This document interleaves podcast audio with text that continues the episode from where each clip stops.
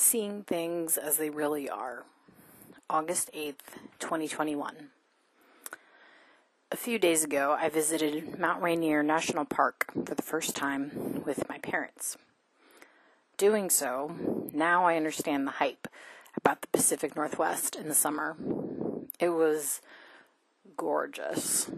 The mountain views, the lakes, the wildflowers. It took my breath away sometimes literally, as I huffed and puffed up the mountain. I noticed as we drove back to Seattle, where my parents live, I felt sad and a little disgusted. We went from mountains in the distance to skyscrapers. We traded in wildflowers dotting the landscape to shopping malls. After so much beauty, my nervous system started reeling and I wanted to make civilization and cars bad or wrong, while trees and wildflowers were good or right. Except, how does that serve me? I know these days our society is all about polarization as well as black and white thinking. You're either right or you're wrong. You're either sane or delusional. We keep speaking in absolutes, but that's not reality. Reality is nuanced. You can be a little bit right and a little bit wrong. In the case of civilization being wrong, civilization also spells amenities like schools, hospitals, and libraries. Those are good things. And in the case of Mount Rainier being right, living there also means being buried under snow from about mid October to mid May. That doesn't sound so great. Nowhere is a utopia. Nowhere is perfect.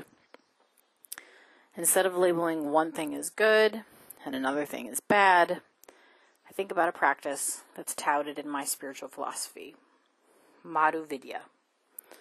Madhuvidya literally means honey knowledge and requires seeing everything, everything, as an expression of an infinite loving consciousness, also known as Brahma. That means trash on the street, cigarette butts, and yes, even people who do terrible things are an expression of Brahma. As you can imagine, this practice is hard.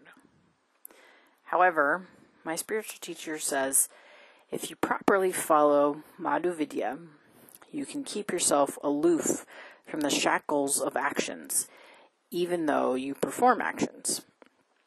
This Madhuvidya will pervade your exterior and interior with ecstasy and will permanently alleviate all your afflictions. Then the ferocious jaws of degeneration cannot come and devour you. The glory of one and only one benign entity will shine forth to you from one and all objects. The practice of Madhuvidya also creates peace, in my experience. It creates acceptance that, yes, even this thing I don't like, or perhaps even hate, is an expression of an infinite loving consciousness. Practicing Madhuvidya means I'm able to see beyond the surface of people, places, and things to witness their true form. I'm able to recognize everything as Brahma, cosmic consciousness, source, the universe, whatever name you have for it. And just as the name Madhuvidya suggests, that makes life sweeter. I dream of a world where we understand everything is a little bit good and everything is a little bit bad. A world where we recognize even things we find distasteful are also an expression of an infinite loving consciousness. A world where we do our best to practice Madhuvidya and see things as they really are. Another world is not only possible, it's probable.